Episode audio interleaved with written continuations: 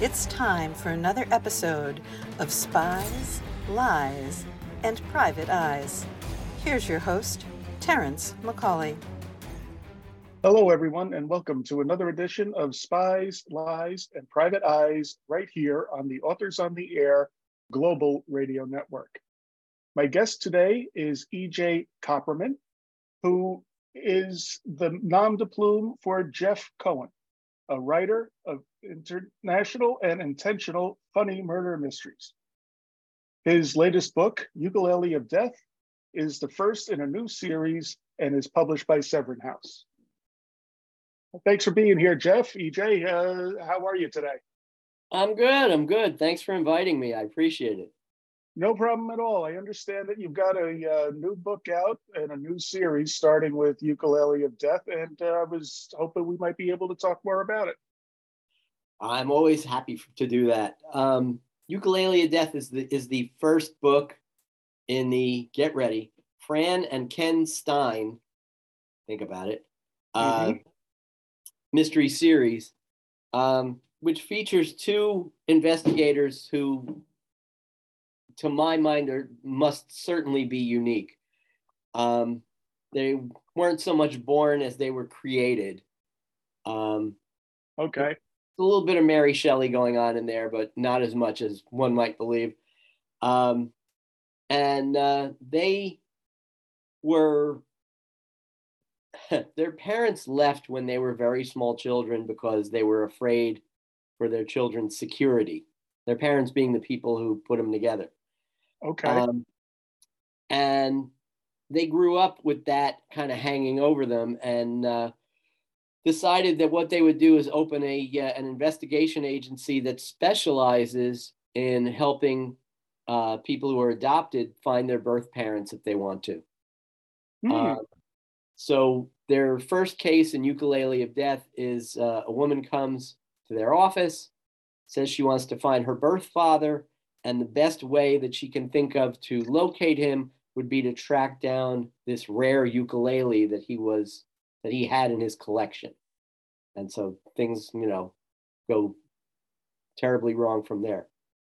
Of course, because they have to, otherwise you wouldn't. Exactly. Otherwise, it's a three-page book. You know, nothing to it.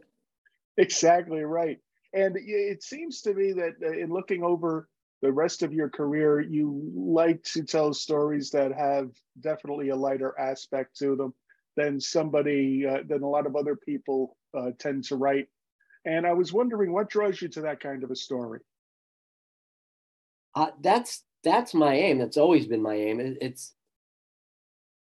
I tend to write comedies that have a mystery in them rather than the other way around.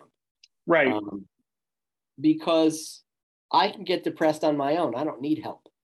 Right. Um, so I figure that there must be some other people out there who want to read a book that isn't necessarily going to, you know, send them into a spin for three weeks. Um, so that's what I do. That's my end of the pool. You know, I try and make you laugh as much as I possibly can, mm-hmm. um, while still telling, you know, a plausible, well, sort of plausible story. Um, you know that has the usual twists and turns of a, of a mystery story and has the uh, the question hanging over it who did what and why they do it um, and that's really how i operate i'm i'm usually thinking more about how can this be funny right right and it can still be funny without losing any of the core and essential aspects of what a mystery truly is right exactly that's the idea um, if the if the mystery doesn't hold the reader's attention, it kind of doesn't matter how funny it is. On the other hand, if the mystery is all there is, it's not doing what I want it to do. Right. Um, you know, I'm I'm looking to to lighten up your day a little bit. Right. And and you're very clear about that when you whenever somebody takes a look at your work or reads the back of the cover or the description on Amazon, you're not fooling anybody here. But there's also a certain amount of seriousness about it, like because you st- you tell a very good story and you tell a, a, a consistent story that I think has resonated with a lot of readers. Thank you. Um, yeah, I mean, it, it always was about you know, why do why write a mystery story when you can write a comical novel? You know, right? What they would call literary fiction, um, which is a stupid term, by the way. But let's go move on from there. um, exactly right. Literary fiction, as, as, opposed to what I write, which is illiterate fiction. I, I don't know, but um, or a serious novel. When, a serious novel. That's, that's right. Yeah. Oh man, is that the the tone of death for you? You know, the serious novel. Oh boy, people yeah, looking out the window and thinking about their lives. I can't wait. Right. Right. Um, yeah, I know. I've gotten that a lot too, where people say, "Oh, you, are you ever going to write a real novel as opposed to a mystery or a crime?" I'm like, "Hell with you," you know. And I, I, say I'm a little more forceful than that, but yeah, I, I get that a lot too. So, I, well, I uh, tend to pick up the book and go, "Looks real to me." Um, you know, there it is. It exists. What do you want? That's um, right. Yeah. You know, but people do have that attitude. There's a certain, um, sometimes subtle, sometimes not that subtle, sort of condescending attitude to uh, to what you and I do, mm-hmm. um, and particularly to what I do, because not only am I writing genre fiction, but I'm writing funny genre fiction, and that means that, like, you know, I it always makes me a little bit crazy when people say that the humor is effortless. It's like you should have been there when I was writing it. Yeah, humor is never effortless. There's never um, effortless. I forget who it was who said that it's the as and it was a comedian who said it being serious. He said the essence of of comedy is pointing out the shortest point between point A and point B that is obvious but no one saw it before. Exactly. So, and that's not easy to do. You have to pay a lot of attention in order to see those connections, don't you? Yeah, you do, and it it it's more kind of baffling to me that more people don't pay that much attention. That people are mm-hmm. just kind of cruising through their lives and not noticing things. You know, and I was one of the first books way back when you know the dinosaur age. Um, I wrote a line about some, somebody was flying into Los Angeles, and they said that you know the narrator or whoever it was at the time said that it was a little disconcerting to go through security in an in an airport where everything is labeled lax. and I thought, how come nobody sees that? You know, I see it. I, other people must. It's not like I'm a genius. Right. There has to be some, you know, there's some disconnect. There's people are paying attention to other stuff. It's not necessarily wrong. I'm not necessarily like, you know, noticing all the stuff that like everybody else should and they're not. Right. Um, it just surprises me sometimes. Yeah, it, it does. And and people take things like they'll see that LAX sign and, and they'll just be they'll see the, the structure itself and not pay attention to what the letters are. And that's why your work works so well, is because you see that that other people have missed and you just highlight it. And then if they get it, you then you know that they'll get you for the rest of the book. One can only hope. One can only hope is right. Now, uh, how do you, uh, you know, the one thing that I, I've written in a bunch of different genres, but I have always had tried to have at least a little dark humor in my books, but I'm not really good about having the the overtly humorous stuff. How do you approach it? Like as you add comedic elements to it, how do you approach? Uh, do you, do you come up with the funny situation first, or does it kind of come to you as you're crafting the whole story, knowing that humor is is the benchmark of what you're going to be going for? Well, I mean, I think crafting is probably a push. Um, I'm, you know, I'm what they call a pantser. I come, I start with a premise and see where it goes. Um, so it's not like I, I don't have pre-planned jokes that I want to use or anything like that. Um, but I think the key is to not have a funny premise and not have a funny situation necessarily. Um, I mean, sometimes you do that, but you don't have to. Mm-hmm. It's more about, I tend to write in first person. I don't do it all the time, but I tend to write in first person. And when the narrator notices something and points it out, that's kind of where the joke comes from. Um, mm-hmm. It's their attitude, it's their point of view. Um, and so it's the humor in my mind comes more from the reaction to the plot than from the plot itself. I think if you start trying to make up, you know, wacky murders, Right. um, you're going to have a problem. Right, 'cause you're now I know right some writers. that. I know some writers who have done it, and they and some of them have done it very successfully. I can't do that. I to me, that's too serious a situation to, you know, make light of. Mhm. Now, one of the things you can do is to make sure, and I don't do this all the time, I do it sometimes, is to make sure that the person who gets murdered is somebody that no one likes. Right. And so then you can trash them all you want. um, you know, but if it's some, you know, I mean, I wouldn't do it, but if you, you know, you kill off a six year old child or something like that, there's no room for jokes there. Right. So, you know, so I will, I will veer away from that sort of thing. Right. But and, and that's the the skill that you need to have to be able to go for the laugh at the right time and not pull the um the audience out of the story because once that happens you lose them. And it's, it's really tough, you know, it's um humor is an awful lot like cilantro, a little bit will help flavor the um the dish that you're making, but too much of it'll spoil it when all you hear you taste the cilantro. Yeah, exactly. I mean, you know, you you have to have something to hang the humor on. It there has to Mhm. be a, a skeleton of something that Right. you can dress up. Um, you know, if you're just, I I mean, I couldn't sit here and write you an eighty thousand word stand up comedy routine. You know, I couldn't. Right. I couldn't write you a one thousand word stand up comedy routine. Um, but I can write a story and look for the places where it can be funny or Right. at least where the where the character's reaction can be funny. And where the potential for humor is that uh, isn't too jarring. Yeah, I I'm not too worried about that. I I find that um, you know a lot of a lot of stand up comics will say that um, there's nothing you can't joke about, Right. and that's true up to a point. Um, but I tend to let the situation take care of itself, and I'll while I'm writing it, I'll find stuff that I think is funny. And Right. And, yeah. that. And especially too, because I would imagine stand-up comedy is a lot different than uh, what you're doing, which is something that's going to be permanent and which is going to have to reach a bunch of different audiences. Whereas a comedian, if he reads the room the right way, might be able to, uh, you know, adapt their uh, sketch on the fly or their bit on the fly. You can't do that. You're, you're when you put it No, down and it's printed, that's there. Yeah. I'm stuck. The the ink stays right there on the page. Yeah. Um, yeah. I mean, up to a point, that's true. It, it, you know, you can't say, well, what I do is going to last forever, and what a uh, you know a comedian does is you know kind of ephemeral.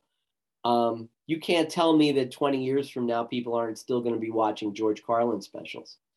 Right. Um, because you know he really crafted it. He really knew you know exactly how to put something together that was going to be funny, but was also going to have a point. hmm Um, now I'm not that great at having a point. Um, I try, I do, I, I put an attempt in there. Generally speaking, um, you know what what English professors would call a theme um, tends to happen in during the process. It's not like I sit down the first day and go, well, I, today I'm going to write about you know, you know, ecological protest. Um, you know, that's not where I'm going. I come up with a story idea. I'm an entertainer first. That's my job. And if I don't keep you engaged and keep you wanting to turn pages, it doesn't matter how brilliant my point is because you're not going to read it. Right. So my job is to keep you going, and that's you know, that's always the first, um, you know, priority. Um, It is. Story obviously is important. You know, you can't have a book without one. Yeah. Um, A good book anyway. not a good book. Um, Yeah. But um, but I find usually that when I'm about you know a third to a halfway through the manuscript, it will occur to me that I'm writing about something larger than just like who did what. Right. Um, and that's and so you can go in that direction at that point. You can't. I other people can. I can't plan that. Um, I just you know, kind of have it. Uh, I wait for it until it happens. Now, in a series, because I I tend to write series rather than standalone books. Right, that um, was going to be my next question about the. Oh, go ahead. Series work. No, that was it. No, go ahead. You're, you're going right with it. Um, when you write series, the series can have an overarching uh, theme to it. For me, mm-hmm. the the Fran and Ken books are about dealing with the idea that you're different and how you cope with that and what you know defense mechanisms you build up because you're different. And what does it mm-hmm. mean to be different? And what does it mean to and why should you care if you're different? And isn't everybody different? Do you know anybody who's the same? I don't. Uh, mm-hmm. uh, you know everybody's an individual. That makes you different um, so that's kind of what the series is going to be about i'm, I'm about a quarter of the way through the second book in the series right now so uh, so i'm finding that that's becoming a little bit more prevalent yeah, yeah, I'm sure it does. Yeah, because as you write a, a book, much less a series, the overarching theme, as you mentioned earlier, does kind of present itself. And it doesn't necessarily have to be there in the first book. It can grow once you start getting to know the characters well and the audience gets to know them well right along with you. Yeah, I mean, there should at least be hints of it in the first book. You can't have a first book that stands out from all the rest because it doesn't have that in it. Right. Um, but I think you tend to find it in the first book. You tend to find it when you're writing the first book and go, oh, this is really about that. Yeah, by the time I've reached any of the first books and, and books that became ultimately series, that's happened to me. There's always a kernel of something that sticks with me after that first book. And then I think, you know what, I can draw this out a little bit more, yeah. show you a little bit more about what happened and give uh, rationalizations. That's something I that I learned early on in my career. I was wondering, um, you've got Ukulele of Death now, and I know you said you're working on the second in that series. Mm-hmm. I was wondering, what are you, uh, do you have anything that's going to be coming out between now and the next time that you finish that uh, next book in the uh, series? Yes, actually, I do. Um, in November uh, this year, uh, the fifth book in the uh, Jersey Girl legal series is coming mm. out. Uh, that one's called My Cousin Skinny. And uh, yeah, we had some fun. Um, all the books in that series have have names that play with um, kind of courtroom dramas, you know, that in movies, generally speaking. Right. Um, so I had fun with that. I'm starting to run out of them though, so I'm a little worried about what the next one's going to be. I can imagine, yeah, because did you else have Witness for the Persecution? Witness for the Persecution, right. uh, Judgment at Santa Monica, uh, and Justice for Mall, and Inherit the Shoes. That was the first one. I noticed that when I looked on your website. I said, okay, I get this. This is uh, these are clever, clever uh, titles. It was fantastic. It really yeah, was. but I think I'm running out of gas. It's hard. I know you got to come up with something else, and you certainly can't go for any of the one word titles like no. Psycho or Jaws or something. You can't do anything with that. No, but, no. I, you know, well, I, well, who knew there were going to be six books? I didn't know. And God bless you. You know what? Well, the train is going. You stay on board and absolutely, absolutely. You don't get exactly. off the train. No, no, no, no, no. As long as they keep asking for them, you can keep writing them. How long does it typically take you to write a book? Uh, is it does it depend on the series, or do you have a no? No, a, it's, like it's pretty much routine.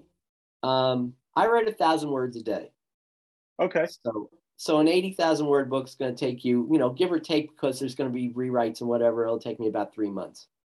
Okay. And yeah, yeah. There was a time not horribly long ago, a number of years ago, um, where I had four series going at the same time. Mm-hmm. Um, so I was writing four books a year. So there would be times when I was writing two books at the same time. Um, and just because you can do it doesn't mean you should do it, right? Well, yeah. That's what happens. Um, but I, I kind of liked it. I liked having more than one thing to work on at the same time because then if you run into a wall on one, you can switch to the other. Right. You know, and you know, kind of get your your wind back. and then you can go back to what you're working on before and go, oh yeah, now I see how I can fix that. Right. Yeah, and it, it's a mixed blessing too because the last two years I've been on a on a roll like that, and you know, on one hand, I'm fortunate and blessed that I'm able to do it, but on the creative process side, two years of five books a year, that's you get a little bit. bit. Yeah, it does, and it's um, you know, as much as you love the characters, I know for me it was kind of I need to take a break, so I wrote a short story, and that kind of refreshed the uh, the, the, the creative palette. Do you do anything that refreshes your creative palette after a particularly prolific streak? Yeah, I watch baseball. Um, okay. Uh, I that takes my mind off of virtually everything because I can sit Yeah. there and concentrate on what's going on and think about strategy and who's what and who's doing where. Um, I, I find it to be a very um, kind of cleansing intellectual process to watch a baseball game. Yeah. Uh, but I mean, I I have written short stories. I, it's not something that I do on a regular basis. Um, generally speaking, the short stories that I've written have been um, attached to one of my book series. right. You know, particularly if if the series ended before I wanted it to, I'll write something that kind of ties up the loose ends. Um, Mhm. And I have some friends at Alfred Hitchcock Magazine who will, you know, take a look at it and go, "Yeah, okay, we can do that." Right. Uh, in fact, I have one of those coming out the end of this year. I forget what month, but you know, somewhere. Oh, okay. Fantastic. Yeah. I mean, the people, you know, if, if you're not in the mood for a, a book or you don't know if you're going to start a new series or something, but you still want to read something, the Alfred Hitchcock and the Ellery Queen magazines are Yeah. a great place because they've got really good short fiction. They're really tough to get into. So for Jeff to be able to be featured in there a few times, that's telling you something, everybody, because that's not an easy feat to do. Well, they know I'm not going to come to them every month and go, I got something new, you know, like let's try this. this will be like my third or fourth one, I think, over the last, you know, 15 years. So, uh, Right. you know, we're okay. Yeah, yeah, definitely. Now, as new things come up for you, how can people follow you on social media? Uh, I'm on Twitter as EJ Cop. hmm Um, I'm also there as Jeff Cohen Writer. Uh, I'm on Facebook. Don't ask me like what the tag is on that one. Uh, just look for my name, and if it looks like me, then yeah, that's it. Um, and I, you know, obviously there's a there's the web page. There's www.ejcopperman.com. Right. Um, and it's not Cooperman, so like make sure that you get it right because a lot of people don't. Um, yeah, because I'm the idiot who didn't get it right. no, you're hardly an idiot. This happens all the time. I've I've often thought that I should have made it Cooperman to begin with, and then people would write Copperman. You know, it would work out. Um, so there's that. And I'm trying to think if there's anything. I'm on Instagram, but I look at it like once every three months, so like you know, don't worry too much about that. I Uh, know. Yeah, Instagram is one of those things I had never really latched on. I've I'm a, I have a presence there, but I agree with you. I'm too old, man. That's the thing. I, I'm too old. I'm too old for that. I'm too old for TikTok. Get get real with TikTok. Right. Um, I kind of look at it every once in a while and go, okay. Um, you know, I get mean, it, but it's fine. not for me. It's fine. It's it's not aimed at me, and that's okay. You know, I mean, lots of stuff not aimed at me, and I'm, you know, getting by. Yeah. Um, so those those are the places you can look. Um, there are probably others that I'm not thinking of because you know, like why would I do that? but then Um, they go to your website and they'll find them all, right? if they go to the website, they'll find them. Absolutely. Fantastic. Well, my friend, thank you so much for taking the time to talk with us today. We really appreciate it. And I know my audience learned a lot from you.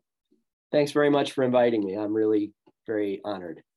No, no problem at all. And this has been another edition of Spies, Lies, and Private Eyes right here on the Authors on the Air Global Radio Network. Thank you for tuning in. And don't forget to stop by bestthrillerbooks.com for the best thrillers and giveaways in the business. Bestthrillerbooks.com. We'll see you next time, everybody. You have been listening to Spies, Lies, and Private Eyes with host Terrence McCauley on Authors on the Air Global Radio Network.